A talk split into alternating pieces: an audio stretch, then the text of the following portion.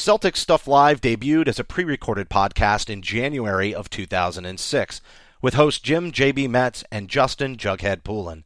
After two practice attempts in June of 2006, the first live broadcast aired on draft night and lasted five and a half hours, featuring John Duke, who would join CSL as a third full time host later that summer. In the ensuing months, Celtic Stuff Live established a large internet following by filling a void for fans around the world. While the other New England sports franchises were collecting championships, the Celtics were largely an afterthought on the Boston sports scene. The next year, in 2007, the Celtics took another hit as they fell to the fifth overall pick in the draft lottery after a disappointing season. This was devastating news for Celtics fans. Similar to the prospects in this year's draft, Oden and Durant were the clear franchise altering selections with the top two overall picks. But Danny Ainge would have to look in another direction to bring the organization back into contention for banner number 17. That night, Celtic Stuff Live was scheduled to air for six straight hours, packed with guests from traditional and new media. The show ran over by 49 minutes thanks to a bonus interview with Mike Gorman. It was a defining moment for the only toll free call in webcast produced specifically for Celtics fans. As we approach what could be another pivotal moment in Celtics draft night lore, we will look back on the night that changed everything the first step in a remarkable transformation process which saw the Celtics rise from almost worst to first, ultimately leading us all to believe that anything is possible. Possible!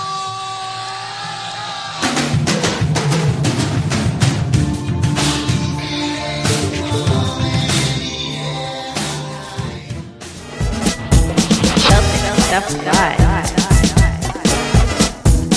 Only on Celtic Blog.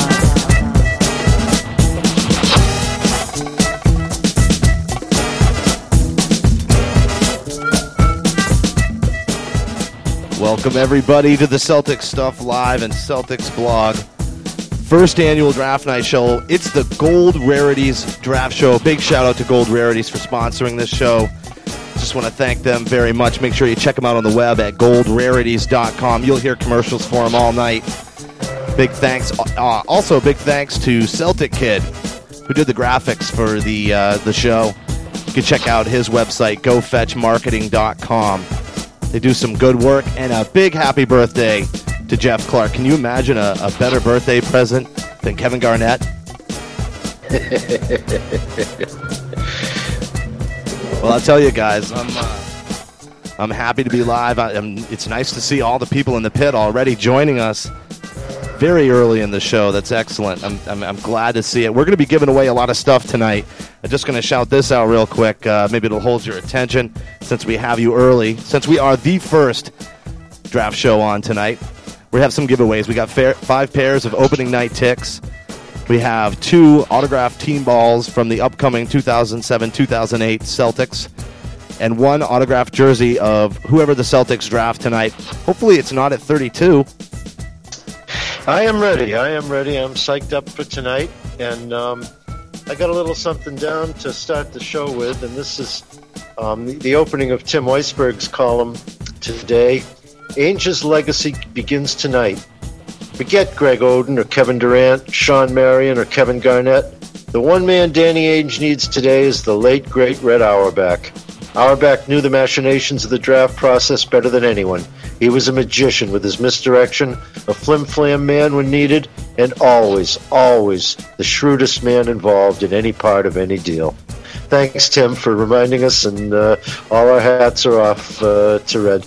He started this uh, great legacy, and uh, everything that happens uh, going forward, uh, we owe to Red. Absolutely, JB. I could keep going. Why don't you tell me who you like? I've been hearing some grumblings that uh, that Yee or E or however you want to pronounce him. I, I hear the Celtics might might pass on him. JB, I, I'm hearing I'm hearing through the grapevine. I don't know. Well, that's not what I'm hearing. What I'm hearing now is that uh, Atlanta is having a war between ownership and management. Management wants Horford at three.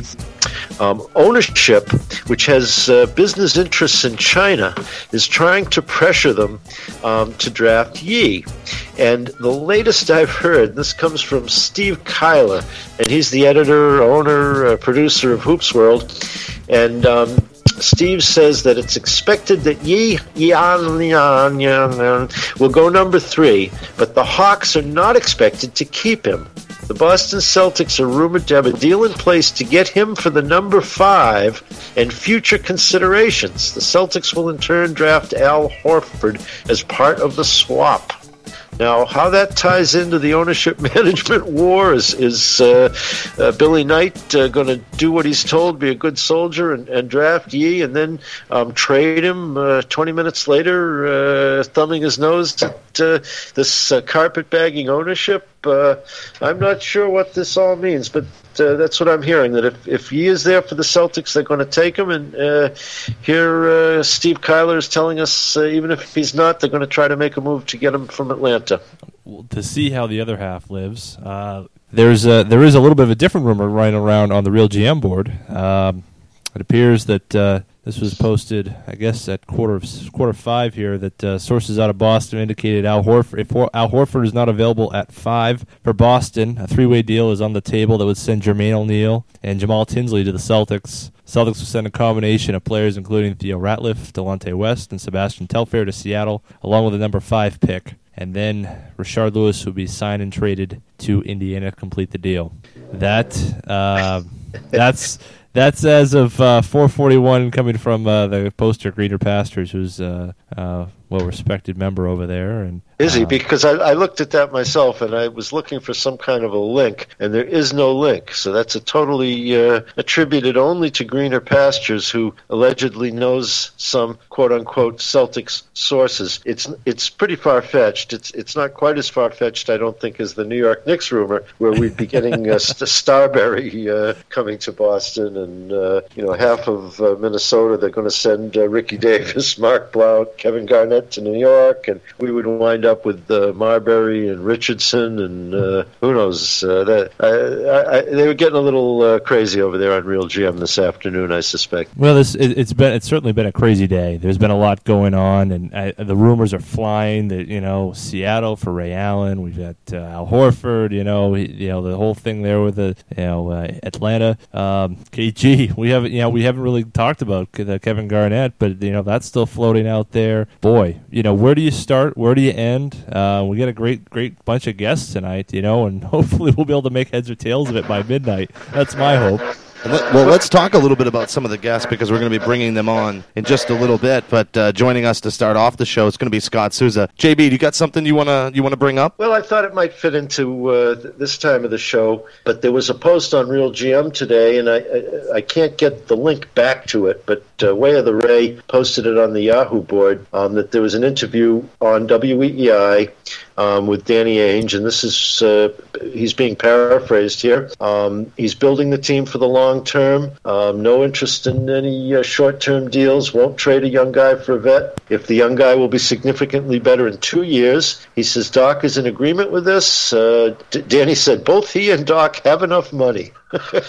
Neither is thinking first about extending their own contracts. They're looking to do what's best for the team. It was almost put in terms of a legacy. Um, however, they have been and are trying to get Pierce veteran help. The right deal has just not come along. The price has always been too high. He, he was asked who he was picking tonight, and he said he has a 1 and a 1A. And then, this is the most interesting part for me, he was asked about the level of competition in the Chinese uh, league, and Danny said it's better than the ACC, the Atlantic Coast Conference. The top level of the Chinese Chinese league is better than the NCAA. He said in China there are lots of very tall, talented players, whereas in college many teams can succeed being much smaller. Um, he said he didn't have any problem uh, transitioning from college. Said Maxwell agreed. He's not drafting to trade. He's drafting to keep the player, and he will not do any trades now that hurts the team later. He talks to Pierce about everything. Pierce and Danny understand each other's and team's situations. They will try to continue to get veteran help but right now they are not exploring the alternative path of moving Paul, as their primary plan is still to build with him. All the young guys continue to grow as players, and their value is increasing as trade chips.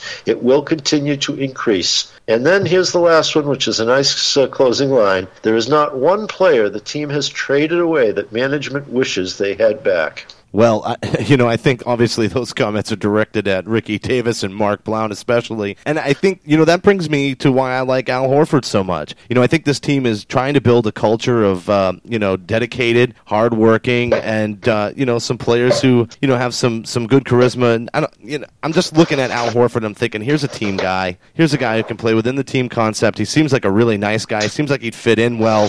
They wouldn't get into one of these machismo battles as, you know, Jefferson and Perkins are pretty tight. You want a player that's going to come in and fit in with those two guys. You definitely want a big man, and uh, you know that's my major concern. I think Al Horford would fit right in with this group of guys. I don't think there'd be any issues about playing time. The hard, the hardest working guy would get the minutes, and you know nobody, nobody would feel slighted in that regard. So I mean that's that's how I, that's why I'm looking at uh, at Al Horford, and he's also ready to play. And if they are going to hold on to Al Jefferson and they're not going to trade this pick, then I think you got to try uh, hold on to Paul Pierce and not trade this pick, and hold on to Al Jefferson as well. I think you got to you got to get a guy that's going to be a little bit more ready now. If the commitment is to, to start competing right away, then then Al Horford's the guy. If they are going to trade Pierce, then maybe you know maybe you do take a chance on E and see what you come up with. You know, you, you touched on something, Jug, and my one reservation about Yi, um, when you look at all the pictures of him uh, flaunting around Hollywood with those shades on and that big shitting grin on his face, and he has a, a Chinese model for a girlfriend, and you wonder, uh, you know, uh, will will the stars uh, get to his head until you know somebody's over here and faced with all the kind of temptation and glory? Um, maybe uh, it's too much uh, for the young man, and, and I just uh, something about the the shades and the smile on his face gave me just a little bit of pause. well, I, I don't. To be honest with you guys, I'm not sure exactly where we're going to be.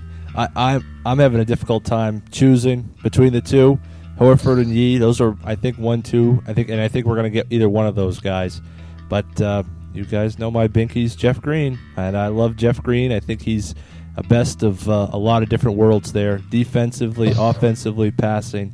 He brings a lot to the floor. Uh, he's someone I'd like to see. Welcome to part one of a three part series covering the 2007 Celtic Stuff Live Draft Night Show. You've already heard some familiar names like Al Horford and Jeff Green, and maybe one you've forgotten about like Yi Jianlian. In this episode, we're going to take you all the way up to the very first selection, and you're going to hear from names like John Karalis from Red's Army, Eric Pincus, Steve Bulpett, and Jeff Clark. Kicking it all off is Scott Souza from the Metro West Daily News.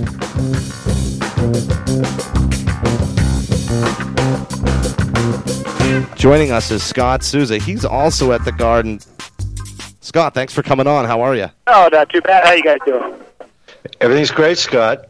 Um, yeah, just arriving at the Garden now. Um, you know, looking forward to uh, a night. I don't think anybody knows exactly what's going to happen tonight. I think a lot of people have their theories. A lot of theories of people who have had theories have probably changed over the last couple of days. But um, but it should be interesting, and hopefully it's uh, it's not disappointing for people who've been building this up for a long time. Today, I think your latest piece, uh, best fit or best player, y- you were uh, talking about Ainge and Rivers uh, falling back on the best player available, even though it contradicts something they were saying the other day.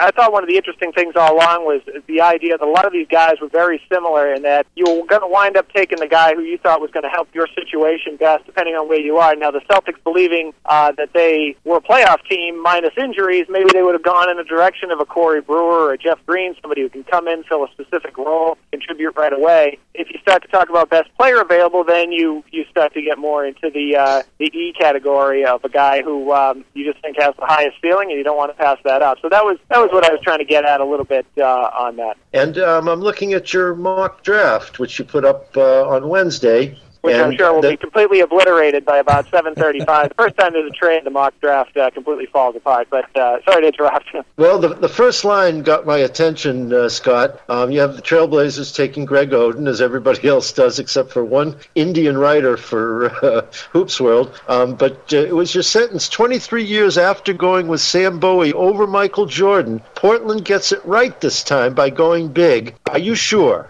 Yeah, I think so. I mean, I think you, you just, I mean, I don't know. I mean, Kevin Durant, what he did in college as a freshman last year was, if not unprecedented, almost unprecedented. I think he's going to be a great player. I just think with the conventional wisdom is when you have a guy who is not just a big guy. I mean, it, he, this is not Michael Olowokandi we're talking about here. This is a guy who um, was the best player, the best big guy in high school, best big guy prospect in at least 15, 20 years, uh, and in college had a had a great year. Was able to do so despite having a wrist injury, which probably could have sat him out for, for half of his season if he wanted to. Just a guy that you cannot pass on if you had the opportunity, and if the Celtics had that opportunity, um, I would shudder to think anybody who would think that they would uh, pass up on Oden. Unfortunately, uh, we do not have that, or the Celtics do not have that opportunity, and that's why we are all at where we are right now. Well, I, I think then uh, I'll, I'll just uh, bring your attention over to something. I'm not sure if you've seen it or not, but uh, Hollinger, uh, you know, he's got a new uh, uh, system of evaluating uh, college players, and he uses a, a fairly complex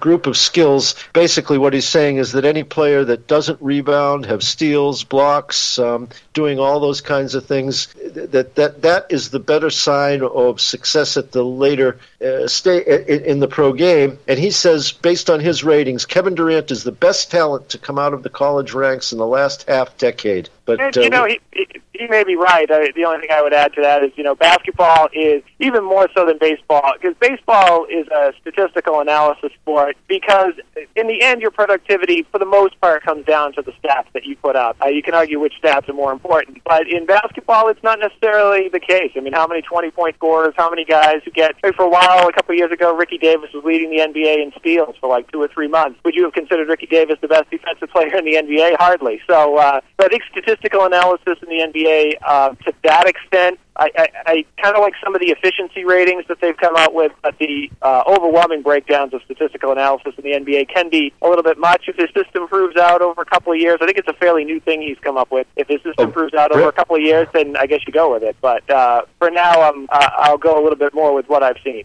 Well, Scott, I wanted to just uh, check up with. I think you probably know if you've been listening to the show at all, uh, even infrequently. You know, I'm a big fan of Al Horford. There's been some rumors that uh, he could possibly slide. Uh, you know, Atlanta might be packaging the pick. Uh, you know, I think the Kevin Garnett deal that was rumored is probably dead. It doesn't look like they're going to be getting Amar'e Stoudemire, but at one point it looked like Yee might go um, number three, and then Conley number four, et cetera. Do you think there's any chance that Al Horford could slip to the Celtics tonight? And if so, is it just too slim to get my hopes up? I think it's too slim to get your hopes up. I started to get my. uh, If you've been reading what I've written, then uh, you know you know how highly I think of Al Horford, and especially in terms of uh, coming in and helping this team over the next year or two. But I got my hopes up a little bit about that last night. It seemed today that uh, perhaps cooler heads have prevailed in Atlanta. I mean, perhaps not if you really think Shin Leong's the, the third best guy in the draft. From some of the reports that you've seen network-wise on, on some of the bigger networks that report on such things, uh, uh, it looks like Atlanta's probably going to go with Horford. That said, if he's there, you know, he's number he's number three on my board uh, for whatever my board's worth. But he is he's the number three name on my board, and I would I would take him if he were available over uh, anybody else. I want to talk a little bit about Jeff Green tonight. Uh,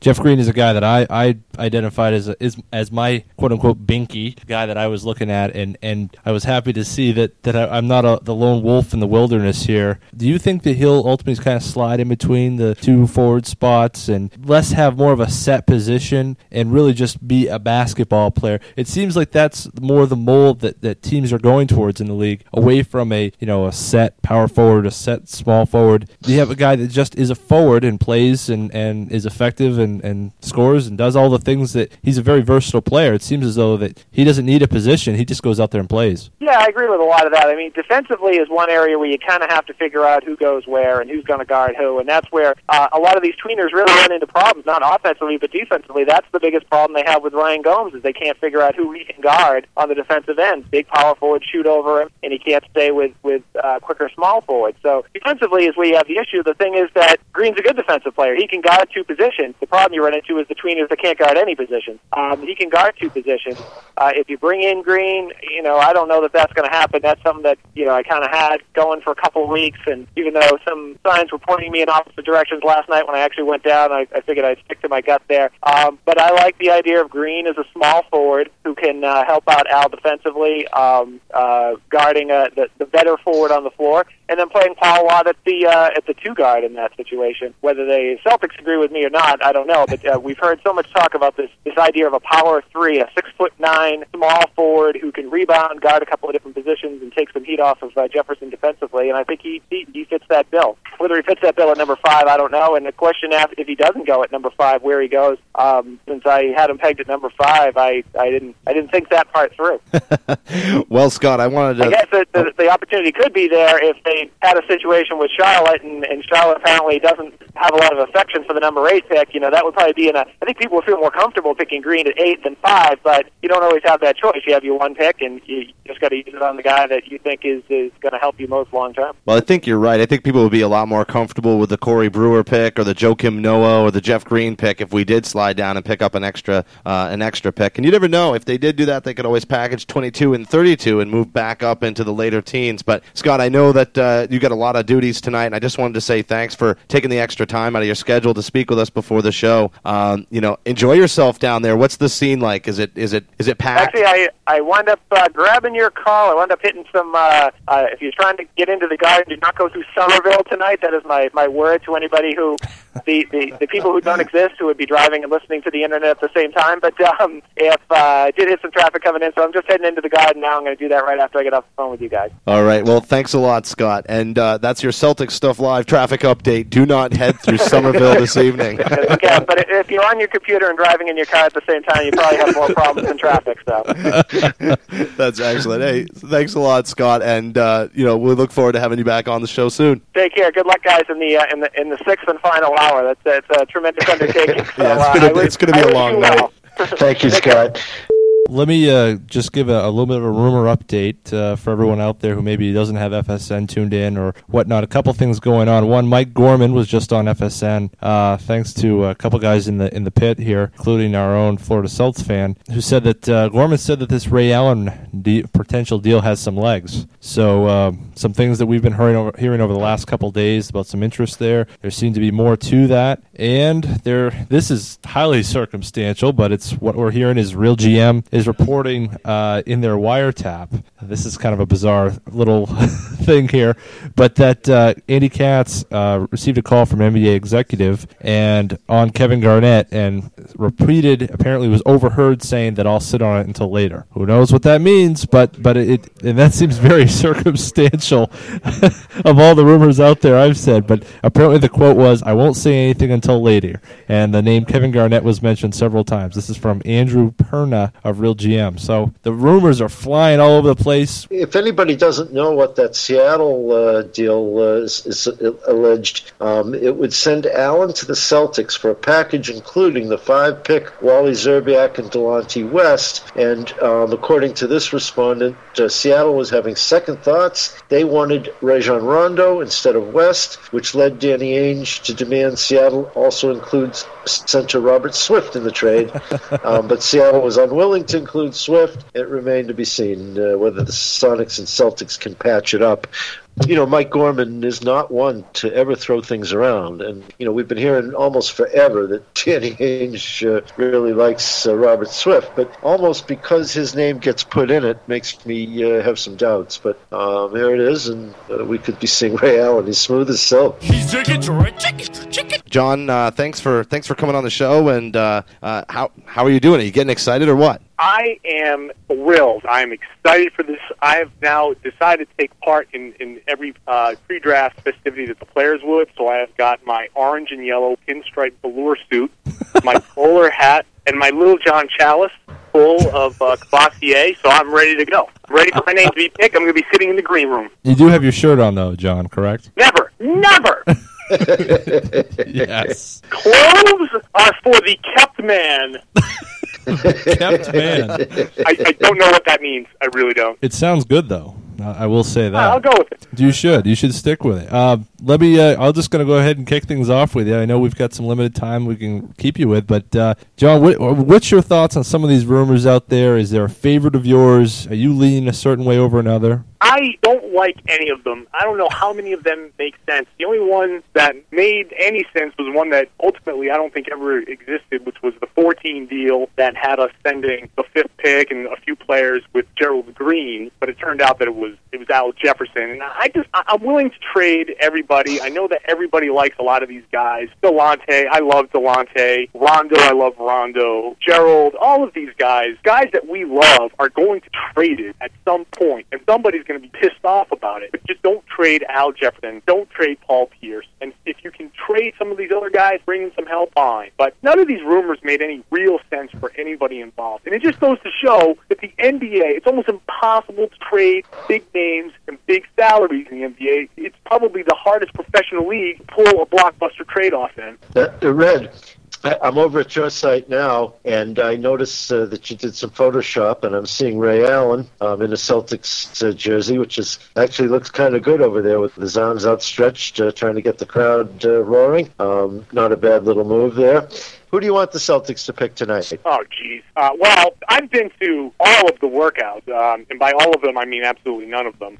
Um, I I'm not so sure about Ejin Leon, Leon, whatever, but I've heard that the chair that was guarding him in his workouts was really impressive. So I think if we don't get him early, we can maybe target him with that high second round pick. You mean the We chair? need a guy that's used. Yes, the chair that was used in the workouts. He's used to guarding a seven footer. Uh, I hear that he was doing well. Uh, so I think that's a guy that maybe we can target, perhaps in a trade. I don't know. I, I like I like the idea of Yee honestly because he would fit the style uh, that we need from a big guy. I know that everybody would like to think that we need a big defensive uh, player, and and we do. But he he complements Al Jefferson, where you know Al Jefferson's going to be in the post, and he doesn't really do a lot of contact. He's more of a three or a four style player, so you know he can he can cause some matchup problems. Enough matchup problems to open up some things for Al and for Paul. Uh, if he's uh, if the draft shakes out the way everybody thinks going to shake out, he's going to be the best guy available. If Atlanta does something dumb, which is extremely likely, and pick him because they think they can market him better, then fine. I will gladly take Horford, and we will go with Horford and Jefferson down low. They will happily figure out how to play with one another. You know, hey Atlanta, you know what's marketable?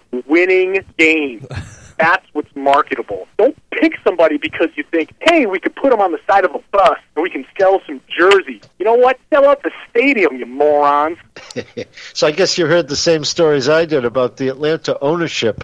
In fact, I, I Oh. got a big kick out of the article uh, yesterday or the day before that said, "quote unquote." Yee's people were coming down to Atlanta to meet with the Atlanta ownership. Now, who are Yee's people? are these the same guys that show up at Vegas at the poker tables? Um, you know, no. Chi- Chinese businessmen. Uh, I mean, this is a riot. Who- Yee's people. My goodness. Yeah. That's the best.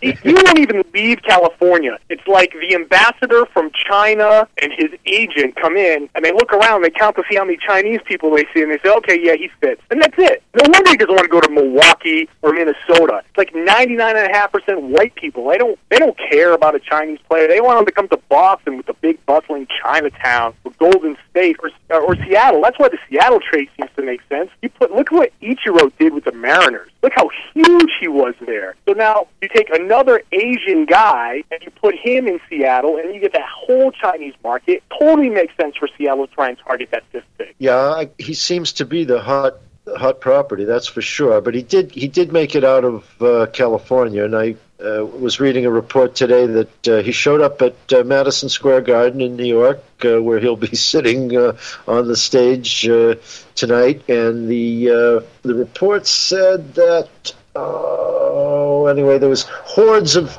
Chinese media waiting for uh, uh, long periods of time outside of Madison Square Garden, waiting for him to come in. So it- it's going to be Yeah, like the uh, Matsuzaka watch here. Uh, they- they- they'll, they'll be all over the place. They've got to get their reports in early because they their government has to go censor everything that they've done. So that takes so that's an extra hour uh, of of you know lag time before it's published in their papers. Yeah, here's here's the quote. It's from uh, Desmond Conner from the Hartford Courant. An incredibly large throng of Chinese media waited a good while for seven foot Yi- Yan's arrival at the Westin Hotel near Times Square Wednesday.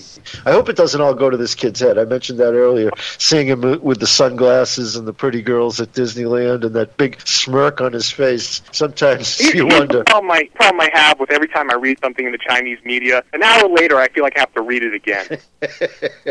That is that is so horrible, John. On that note, That was a terrible joke and perfect for me to go on. Joining us now is Eric Pincus. Eric, thanks for coming on the show. How are you? Hey, I'm doing great. Rushing over to Staples Center right now. Yeah, I think everybody's rushing around tonight. This is one giant crazy festival of just NBA nutties. You know what I mean? Like it's it's second only to a Phish concert. I, I love draft night. I, I haven't been to a Phish concert. It, it, I guess I missed out on that. I, I just never got into the Phish thing, but I can understand where you're coming from. I understand the the, the what that is. You know, I, I know all about it. I just never got into it. But I, I am about as confused as I've ever been going into draft night. Maybe you can expound uh, expand upon that a little bit because um, you know we've been hearing so much talk. I mean, I've never. It's just been noisy. I did a radio spot up in my hometown of, of Bangor, Maine, and you know they were asking me what I was hearing. I was like, it's just crazy noise. You know, it's just so much talk is going on, and it's all getting leaked out. Is a lot of this just wheeling and dealing ways to kind of move the process along a little bit quicker by leaking some stuff out into the media? It, a lot of that is, I, guess, the best way to look at it is that the same people who are on TV still need to report regular updates, whether they have anything or not. Uh, so the reports are going to be there. It's just that the the source of information, you got to start to wonder how valid it is. And, and sometimes it is 100% valid, and if a deal dies, the team lies about it straight out. So when it's true, we don't know if it was true. Um, I know what I believe. You know, I know that I certainly had heard about Atlanta, uh, and they had a conflict in their ownership group about this Kevin Garnett Amar'e uh, Stoudemire trade, and it, they couldn't get it done. And, and so here we are. Now uh, the Suns are coming out and saying Amar'e has never been on the block. We would never trade him. We're doing it all together. We're not getting rid of anybody. If anybody, basically admitting that they'd get rid of Kurt Thomas if they could and Marcus Banks, but that's about it. But we all know, at least we think we know, that that Amar'e's been offered. So it, there's there's a lot. I think there's so much uncertainty with this draft because there's too many big pieces that are on the trade market that usually. How often is a, a Kevin Garnett or Jermaine O'Neal, potentially a Zach Randolph, in theory, possibly a Kobe Bryant, uh, and and if things don't go and break exactly right, Paul Pierce might be on the block. So there's all kinds of potential blockbusters in the wind. Everybody's trying to get in on it, and then add that in, you have a lot of teams that are trying to sell out of the draft, and a lot of teams are trying to buy into the draft. So people are moving up and down. It's just a really it's it's a it's a tricky draft. I, I gave up trying to mock it uh, a few days ago. I said, you know what, I'm not going to do a mock this year because I can't figure this thing out. Well, Eric, let me let me ask you then. Um, you know, we have heard about a lot of these trades, but again, you know, a lot of them seem because of the people that can opt out of their contracts, and you know, a lot of the contracts that were signed, they you know expire when the collective bargaining agreement expires, and so um, for a lot of these deals to get done, um, GMs are going to want extensions. That definitely includes Danny Ainge, since he's been connected to every single trade rumor that's come out in the last week, with the exception of maybe Kobe Bryant. So let me ask you, even if a pick is made tonight, how confident can a Celtics fan be that uh, come Sunday that that player that they just got attached to for four days isn't going to be traded? Well, that's that's a great question because there's there's really the way that I read this is that a lot of big blockbuster deals didn't get done unless something happens in those five minute periods. Uh, if we're talking about a multi-team trade, it's very tricky to get a multi-team trade together. Period. So can something like that happen in a five-minute period where the right player drops to the right team? It might take a day or two, or even into July, everything to kind of break exactly right. For instance, let's say that you know the Timberwolves are, are the are the team looking to get those low draft picks, and if their guy drops to eight to the Bobcats, and the Bobcats take them, now the Bobcats may have the piece that will land someone, Kevin Garnett maybe that's the Celtics, you know, at five, and maybe they pick. And the question is who exactly do the do the uh, the Wolves want? I've heard that they want Conley Jr. I heard that they want Horford. I've heard that they want. Uh, I've even heard that they want Yi, the the player from China, and, and I've heard a few others, Brewer. And we don't we don't really know who everybody wants, who's picking for who. And, a team like the Celtics, they they want a veteran, but uh, there's a couple players like Green or Brewer that would fit pretty nicely. And then in theory, you could go with the China connection. Uh, people wonder if you can get this kid, is he going to bring that market, biggest market ultimately in, the world? Uh, is he going to bring it like Yao Ming has brought it for Houston? Houston's done very well drafting Yao Ming regardless of, of their first round playoff knockouts. I mean, they've done great. There's all kinds of, of, of things in the works, especially with these big superstar deals, and, and it really feels like there's a few teams that are right in the middle: Atlanta, Boston, Charlotte, and of course Minnesota. So I don't trust anything right now, and I don't trust the results of this draft until the dust settles. And like you said, that could go into the end of the month, next four days, or it could even go. You know, there's a moratorium from J- July 1st to the 10th. It could start right back up, and we could be hearing about picks being swapped right after that. So crazy time. Eric, uh, the the hot well, I don't know if it's the hot rumor. One of the hot rumors here in Boston is is Ray Allen uh, having Ray Allen come here for Wally uh, Delonte West and number five. Um, you know, you being based on the West Coast, I'm sure you've seen Ray Allen quite a bit in the last, you know, two three years since he went out to Seattle. What are your thoughts on him? I mean, he's he's a 32 year old uh, shooting guard who can shoot like there's no tomorrow. Uh, the knock on him has been his defense. Certainly, a lot of us are familiar with him from his days at UConn. But uh, maybe if you give us like a brief scouting report on on your how you feel about Ray Allen, and and would you think he'd be a good fit in Boston? Well, Ray Allen's not a Bruce Bowen, but he's also not a terrible defender. Uh, he doesn't kill you in a, in a good system. He'll be there and he'll do a, a decent job. You would probably want to have a another wing player on the floor who could take the the marquee matchup. Uh, but what I like about Ray Allen is I really like his ability to penetrate. He's a combo guard. He can play. He's not a point guard, but he can play some penetrate kick. Uh, he can shoot and he loves to shoot and he and he hits a high percentage, so you don't really mind it. I don't know how many years he has left, so it's a it's a win now kind of acquisition, especially if you give up a lot. But I, I like I like that. I, I like him better than a than the Celtic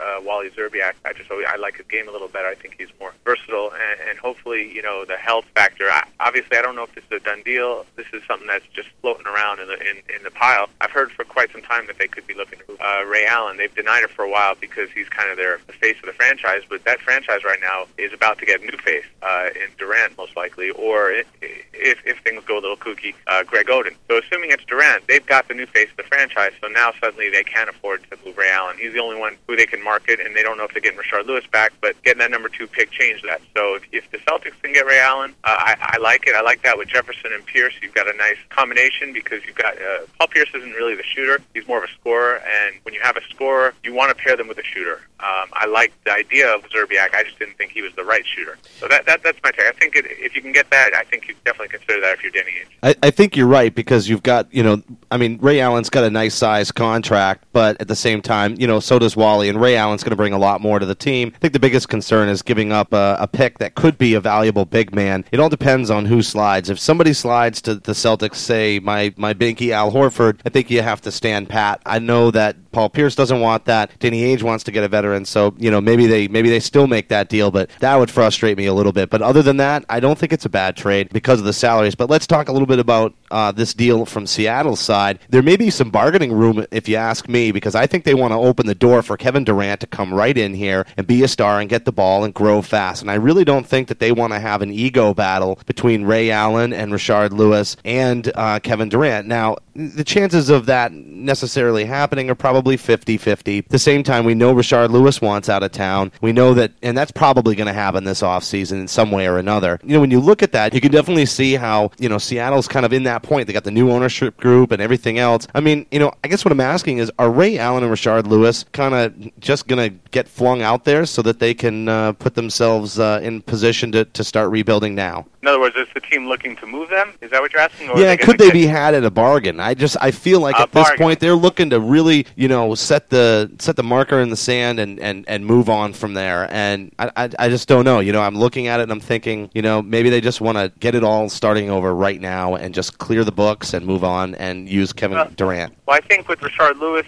in that case, I would say that that's not going to apply because he's a free agent, has to wait till July 11th. Uh, he can start discussing it with uh, teams as of July 1st, deals and whatnot, but nothing nothing is going to get announced till then. Oh, at least at least a trade anyway. A sign and trade wouldn't be announced till then. With Ray Allen, that's a different story because really matters what the value of these picks are. What is a five pick really worth? What is the eighth pick worth in Charlotte's case? What is a seven from Minnesota? What, what is what are these picks really worth? Because you're talking about a lot of a lot of draft picks. You know, we build them up. We build them up over the last few months. They're the greatest thing. And you see these kids from from Florida, and, and they won twice, the national champion. They're going to be great, and everybody's excited. And of course, I believe Oden and, and Durant really will be great or at least solid early. They'll they'll contribute. But how how important is it to get these guys at five, six, seven, eight, and, and four? I like Horford. I think that he's an immediate contributor as well, uh, in the vein of an Elton Brand or a, a Carlos Boozer. I don't know if he'll quite be that right away. So if you're talking about trading for a cheap rookie salary uh, Carlos Boozer, let's say, uh, yeah, that that's worth um, Ray Allen. But if you're talking about E or a, a nice player, maybe like Brewer or Green, who are nice players but maybe aren't franchise players, who are more complementary players, that's a different story. So it, it ultimately comes down to where the where the teams are financially. So if the Sonics want to get out of that contract and get nice young guys, and if they think they can sell that to the to the crowd and and get the tickets ticket sales off of Durant and and whoever, maybe they can. So yeah, I think that to say Rashard right now, I wouldn't say he's being had at a bargain price, but for for Ray Allen, I think it can be had. I don't I, I don't think it'll just be for nothing. And and ultimately the time frame is really tight right now because we're at the draft right now. You have a few days until those decisions have to be made. But if if for instance with the five pick, the Celtics get a guy who the Sonics have no interest in, and there's no deal at that point, well, what do you do then? Because now you're talking about you got to trade who? Who do you trade? Now you're talking about maybe you're Delonte and you're Ratliff, but is that enough? Uh, and and let's say it was Yi, maybe they don't want Yi. There's no answer, and I think that's why everything is so um, confusing and kind of up in the air because there's not just one giant star out there. There's a lot of them. I mean, Ray Allen is barely getting any buzz, and he's on the block, and he, he's a multi-year All-Star and, and, a, and a heck of a player, and, and he can barely get any press because there's Kevin Garnett, this, and and uh, everything else that's going on.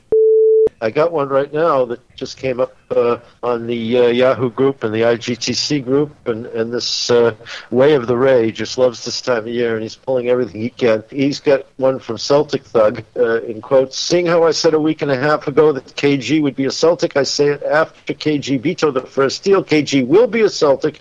Danny and Kevin McHale had an agreement right after KG vetoed the first deal. Danny let McHale go out and find another home for KG, knowing good and well, this is great grammar, huh? That wasn't going to get a better offer for KG, and knowing good and well, teams needed the C's to make something happen. At the end of the day, KG will be a Celtic, and this time is going, Danny is going to make the trade without having an extension, without having an extension with KG. Boston will draft Jeff Green. Jeff Green will go to Minnesota as part of the KG trade, and um, that's basically it. Uh, we get uh, KG and Troy Hudson, according to Celtic Thug. Uh, Minnesota has nowhere else to go with Garnett. And of course, there's no mention there of Al Jefferson. So the big question there is, you know, of course, I think the biggest question that Celtics fans are questioning is, you know, Al Jefferson or no. Steve Bulpett from the Boston Herald. Steve, thanks for taking the time to come on. I know it's uh, it's just a madhouse down there. We can see it on the FSN feed. Yeah, it's pretty crazy. They get a bunch of people uh, trying to uh, eat as much free food as they can in a short period of time. It's uh, really entertaining. Well, let me ask you. Um, you know, we've been the Ray Allen thing kind of broke loose in the last couple of days, and I know there's been a lot of noise of trades, and uh, I think you were the first one to jump on the Kevin Garnett rumors, which clearly had life. I guess I'm just wondering, you know, do you do you feel like the Ray Allen one has any life, or is this just kind of uh, we're just hearing a lot of a lot of uh, rumors from discussions that are just being had ongoing? The Ray Allen one that uh, I heard about late last night is, is you know the one for the pick and uh, and uh, Theo Ratliff. That's not going to happen. That's that's I don't see that happening at all. I mean, it, you know, things could change in the next whatever, but uh, there is talk about expanding that deal, and that's something you might see. But beyond that, you know, I think the Garnett thing is still very much in play. You know, it, it's always been like an ebb and flow situation, but it is, uh, you know, it, it, it maintains life because that's the best that Kevin McHale has been offered so far. Steve, are you expecting that when you say that that, that deal with Ray Allen is expected to uh, expand within the two teams or beyond those two teams, beyond Boston and Seattle? The two teams, different players, more players, and all that fun stuff. Okay. Possibly even Yeah. like Rashard Lewis, like that kind of expansion, or are we just Uh, talking? Rashard Lewis is, a, is a, we talked about that before. He's a restricted free agent. Nothing can happen with that until July 1st. So Right. if anything happens today that involves the, the uh, Sonics, uh, it can it cannot involve Richard Lewis. So we're talking maybe Robert Swift, something like that. Uh, Yeah. If if Danny Ainge was uh, truly in love with Swift, or if he was just hedging, uh, t- trying to get somebody else to pick him so that Jefferson would be left for us. We- Now we- he we- like Swift, still likes Swift, so that's that's not out of the question at all. Yep. Okay. I got some news for you from the international front. I don't know if you read Craig Larson in the Globe today, but uh, he contacted uh, our old friend uh, David Blatt, and he said Okay. that uh, I, I, he was never contacted by the Celtic to fill uh, Tony Brown's spot. He says, "I wish it were true." So we can lay that one to rest once and for all. We got it from the horse's I, mouth. I think I, think I wrote that uh, whatever before the last time we talked. Yeah. So, Oh yeah, no, absolutely, you did. He, And, he'd never been contacted. We knew that. we, we, we know that Danny said that. Now we now we know it for sure because Blatt has confirmed it, and uh, I, I I think Okay. you know we all so said you're he- more he- comfortable now. Good. Okay. No, he, he might be a great uh, choice someday, but uh, Let's um let's talk a little bit more about the draft itself, since that's what's going on tonight, um, and we don't really know about the trades. Um, you know, I was kind of hoping Al Horford would slide down. Now I'm hearing rumors that uh, that the Celtics may not even be interested in drafting Yi at this point, and that uh, that has Yi's camp uh, feathers a little ruffled. What do you think? Uh, have you do you think Yi is still in play? Is he still the number one prospect of somebody like? He- Hor- Ainge- as late last night, it was Yi, but as as this thing progresses, uh, you've seen guys come in and out of the Celtic picture, and um, I think you've seen guys like uh, Joakim Noah move up on their list, and I think you've seen guys slide down. Ainge likes a lot of those guys there. The only other part of problem with it is that he's seen a lot of them, and he's seen some of the downsides as well. He's a little shaky about some of them, and I think that's one of the main reasons why he has tried very hard to move the pick. Steve, I noticed in this morning that you had mentioned uh, Brandan Wright's name, that which is somebody who I think generally has fallen off the map, and not a lot of people have been talking about him. Is there any particular reason? I mean, it seemed like he, a dark. I think you used the, the. I think you called him the dark horse. Any particular reason why he's kind of fallen off and now maybe coming back as things have gotten closer to the draft? Well, I think people are coming, you know, they're kind of coming back to their first answer on this thing, and they and he had uh, a real head of steam coming into this process, and I think it's coming back. I think in regard to the Celtics, I think there was, I'm not saying a smoke screen, but but they, you know, he was not mentioned for a while, and the fact is he's never been out of their consciousness. interesting. Uh, you know, we're all watching Atlanta. We've heard about their management and uh, ownership having a little dispute over whether to take Yi or Horford. No, I guess nobody's going to know until they uh, step up to the podium. But uh, at this point, if you had to say what you thought the Celtics uh, were going to do, uh, what do you think it would be, Steve? I still think that, uh, and it, you, you may not know it right when they make the pick or if they make the pick, but I still think it's more than 50-50 shot that this pick gets traded. If not tonight, and well could be tonight, then you know within the next few weeks certainly. Wow, that's good stuff. So, who is your sleeper pick for the Celtics, and, and who is who do you think is the most likely pick? Well, I still think he'd be the most likely pick. Um, sleeper pick, I suppose, would be uh, Brandan Wright, but uh, you know the Georgetown guy, Jeff Green, and, and Corey Brewer, and uh, again Joakim Noah if he's still there. Those guys, Joakim Noah really went up their list uh, as, as things went along here. Guys realized again it, they, he was a guy that was supposed to go really high last year, and all of a sudden he slid this year because people had seen a lot of him, and uh, I think the familiarity thing was a problem. But I think he's people are realizing he's a guy that's going to be an energy guy. He's going to help a team. He's going to come in and contribute, you know, soon for an NBA club. So let me let me just ask you about Jeff Green's supposition about uh, the fact that Doc Rivers' son plays at Georgetown, and that being you know a reason that he's that he's high on Jeff Green. That may be why Doc Rivers is high on it, but Doc Rivers isn't making the pick. Okay. Danny Ainge is taking the pick, and that's not going to Danny. That's not going to factor in on Danny Ainge's thinking at all. So what what would factor in on them drafting Jeff Green is that he's a solid, solid player who played in a, an offense that didn't show off his abilities. Uh, he's a very good passer, a very good team player, and a, and a very good physical player. He's he's uh, shown a lot uh, to these guys, uh, to a lot of teams lately. I think whoever grabs him, especially if it's in the eight, nine, ten range, is going to be very, very happy. Uh, Steve, you hear anything about that second round pick, number 32? Not right now. I mean, it's you know everyone's focusing on you know there's been too much so much focus on the moves, most of them bogus, the rumors, and uh, I think most of the focus has been up up high and, and what they're going to do with the pick if they keep it, and certainly uh, the possibilities of trading it. Ainge is, is going to have his what what's in his own head at that spot, and if if history's any guide, he's got a pretty good handle on uh, on what to do in the second round. Certainly, he's he's found some pretty decent stuff there. Absolutely, and I guess nobody really knows until we see who falls. Marco Belinelli could fall. There's so many players on that bubble at the back end of the first round. hmm Exactly. Steve, uh, s- given where we won't probably get a chance to talk with you here again before uh, the first, uh, obviously a lot of what happens after July 1st will depend upon what happens this evening with trades and, and draft and so forth. Is there anybody right now that they're looking at for free agency, possibly the mid-level exception or uh, you know sign and trade? Is there anybody, or, or is it way too early to even look at that, and we probably just settle down a little bit and just worry, get past? I don't think it's way too early at all. I, I do think that uh, that uh, as I've said and written before, that uh, Rashard Lewis is someone who, who interests them. Uh, that would have to be a sign and trade. Um, but you know, we'll see. I mean, it's a lot of the stuff you're seeing or you've heard about and, and you're going to see. Think about the financial aspect of it. I mean, uh, Shawn Marion coming here, that was always, I think, it's something that actually did get discussed briefly. But he makes an awful lot of money. He's going to cripple you cap wise. And th- there's a guy that, that's high maintenance, wasn't happy in Phoenix. And if you're not happy in Phoenix, you know, then uh, I think you need counseling. Jeff Clark joining us from Celtics blog, where we are streaming tonight. Jeff, thanks for coming on. Uh, I know you got a big thing going on with ESPN. Yeah, it's going great. Well, what's the breaking news, though? You you can't tease me like that. All right, well, we'll just roll it right over to John. The Duke is going to give you all the details. Okay, hey Jeff, how are you? Uh, Hey. This is according to WEEI, and uh, it appears that the the deal right now is West, Wally, and number five for Ray Allen and Roberto Swift. And Whoa. uh, and apparently Sean Grande is, is involved with this, and I'm, I'm I'm working off of a post from from Real GM, uh, Keepa four six one, who's been on there forever and a day. Uh, started around the same time I did, and so now Andy Katz is also s- you know calling this into the question, and you know Steve Bulpett said it had to be a larger deal. This would be a larger deal because this would include Robert Swift. Uh, we had asked the question. I think JB asked the question whether or not you know Robert Swift would be considered increasing the deal, and he said yeah that could be. So here we go. Let's see where it goes. Uh, your thoughts, Jeff, on, on, on that sort of proposal? Actually, I like it. I like I like Robert Swift a lot. Um, I don't know if I like him as much as Danny does, but um, I, I wonder if they they've been spotted going, you know, holding hands and you know, cuddling under the stars. But um, I, I I enjoy the the getting another big man, and uh, it's not going to cost us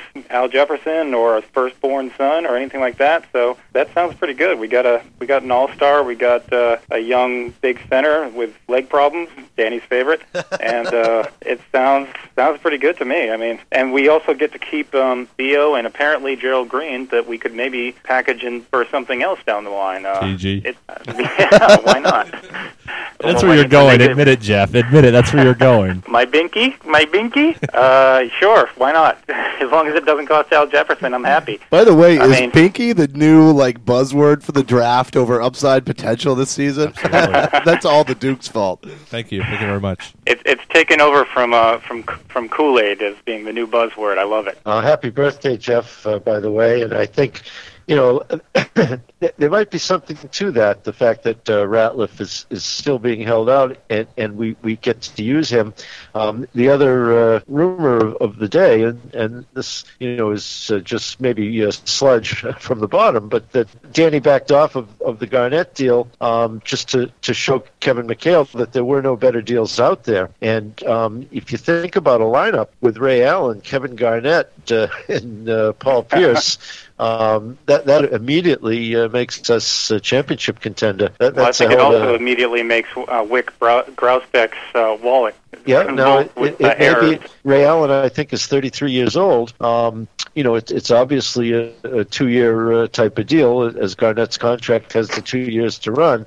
Um, then, you know, we would be uh, back uh, under uh, the salary cap probably, and uh, you know, could then start all over again, I suppose. But that would be a pretty good team for a couple of years. We all hate to lose uh, Big Al. We've all had our dreams, um, but uh, this this also puts Danny to the test. Um, at, at one time, uh, it was said that he would prefer Robert Swift than Al Jefferson, and Swift was taken, and Jefferson uh, fell to us. Well, let's talk about that a little bit, JB, because you know I, I know it's unlikely that Al Horford would, would fall, and I know that this is becoming my you know my parrot for the evening, and I just keep bringing out the theme. But let's let's talk a little bit about you know Robert Swift versus Al Horford. I mean, obviously, I would think that you know that uh, Al Horford is probably a better prospect than Robert Swift, but at the same time, we're unloading you know Wally's contract and bringing back a, a prime time player. I think I can palate. You know, I think that's palatable for me uh, as well. I think I can get on board with this, and and JB's assumption or you know or you know thoughts that it could possibly lead to a subsequent trade where all of a sudden Kevin Garnett thinks Boston isn't a half bad place to play, which uh, Right. which which I guarantee you, if Ray Allen comes here, we're going to hear those statements pretty soon. Um, Well, I, I do have two thoughts on that. I mean, I think the the thing that makes me worry is that uh, Robert Swift has um, painful um, similarities to the Sebastian Telfair deal, where you know he was a high school kid. Danny loved him coming out of high school, wanted to draft him, didn't get him, and finally got his hands on him last year, and that just didn't work out. Granted, I don't think Robert Swift is the kind of um, gun-toting kid that uh, Telfair is, but uh, we'll, we'll see how that works out. I mean, I think you know you can't teach height, so I, I, I do like the fact that we got a seven-footer who you know doesn't know how to put his one foot in front of the other. But the other thing is that um, on the other hand, it, you're right. It does make us uh, a little bit more attractive when we've got a couple of all stars and um, and we're ready to, to make some noise now. I think that the, they are waiting to, for Minnesota to look around the league and see that they don't have any better offers. Nothing else is really panning out. there Uh, certainly isn't Columbus- either, Jeff. There's nothing, nothing yeah, comparable. everything seems to be falling by the wayside too. I mean, they, they don't think I don't think they they are going to get what they're looking for. It's going to be similar to the Allen Iverson deal, where we're going to have to wait until after July 1st, and even then, it's probably going to take a little while longer to do. So I, I wouldn't put a put a a lid on this uh, Kevin Garnett rumor for a long time. But at the same time, if we do get Ray Allen at max dollars and Paul Pierce at max dollars, that's going to be a hard pill to um to swallow for for Wyc and, and company. I don't know if they're going to put that amount of tax dollars into the uh, into the pot and, and and be able to bite down on it unless they're getting a, a championship right now. And I don't know if they they can bet on that. The big, So- the, the big thing, We'll. Jeff. I'm sorry. Go ahead. I thought you'd finish your thought. Sorry. Uh, that's fine. Go ahead. I was just going to say. I mean, I, I think that's the point. Wyc has got to cut the check, as as Mister Rasheed Wallace himself says. CTC, cut the check, and that's you know that's what it's about at this point. They they've got to invest at this point, and uh, this is. I mean, fr from my perspective, this is this is a great deal. If they're able to get a big that, that fits, you know what they they need. The, the need is in the front court, and uh, you know, I mean, Ray Allen, Ray Allen's Ray Allen. The one thing I wanted, WEEI, as JB said, did confirm it, and the one thing that I, I wanted to also mention is FSN said that Pierce is happy with the Ray Allen deal if it happens, and that's courtesy of a real GM poster on. Well, you the, think uh, about it too. That's that's great. I mean, think about our li- new lineup. We've got Rondo running the point. We've got Ray Allen and Paul Pierce the swing. We got uh, Al Jefferson on the block on the block, and we've got a legit seven footer with Robert Swift uh, on the in the center spot with um, Perkins as a backup. I mean, that's a nice lineup. I, I like that. We don't need to go out and do anything else. And if we see, keep that lineup, you've got a young nucleus for the future for when Al Jefferson matures and, and things like that. And if you think about it too, we're still going to have to pay Al Jefferson his extension money. So that's cutting the check right there too. So I think Yeah. that's why we, we probably will end up keeping Theo Ratliff because we're going to need to pay for some of these huge deals. Well, I don't know. I, I- it, it, it's. Uh, I'd like to see uh, Jefferson stay here as much as the next guy, but I, I'm not sure I want to see Ray Allen come in unless Garnett's going to come with him because I don't think just Ray Allen um, gives us enough. Um, I just want to talk about Swift for a second. You know, he did not play a single minute this past year. He had an injury, uh, a knee injury, that kept him out for the entire season. Um, he had some decent games um, back in uh, 05 06 season. Um, he, he finished the year with 21 minutes, six rebounds, six points. And, you know, there was talk that he was uh, becoming a player, but um, he missed the entire uh, 82 game schedule this year. That's an awful risk. I, I wonder what the doctors are saying. Well, clearly nobody knows what they're getting with this kid, and, and you don't know. That's why he's a throw in at the end of this deal. But um, I, I like the potential that he's got, and, and I like him as much as I like Yi. Let's let's put it that way. This concludes part one of Celtic Stuff Live's 2000 Draft Night Revisited.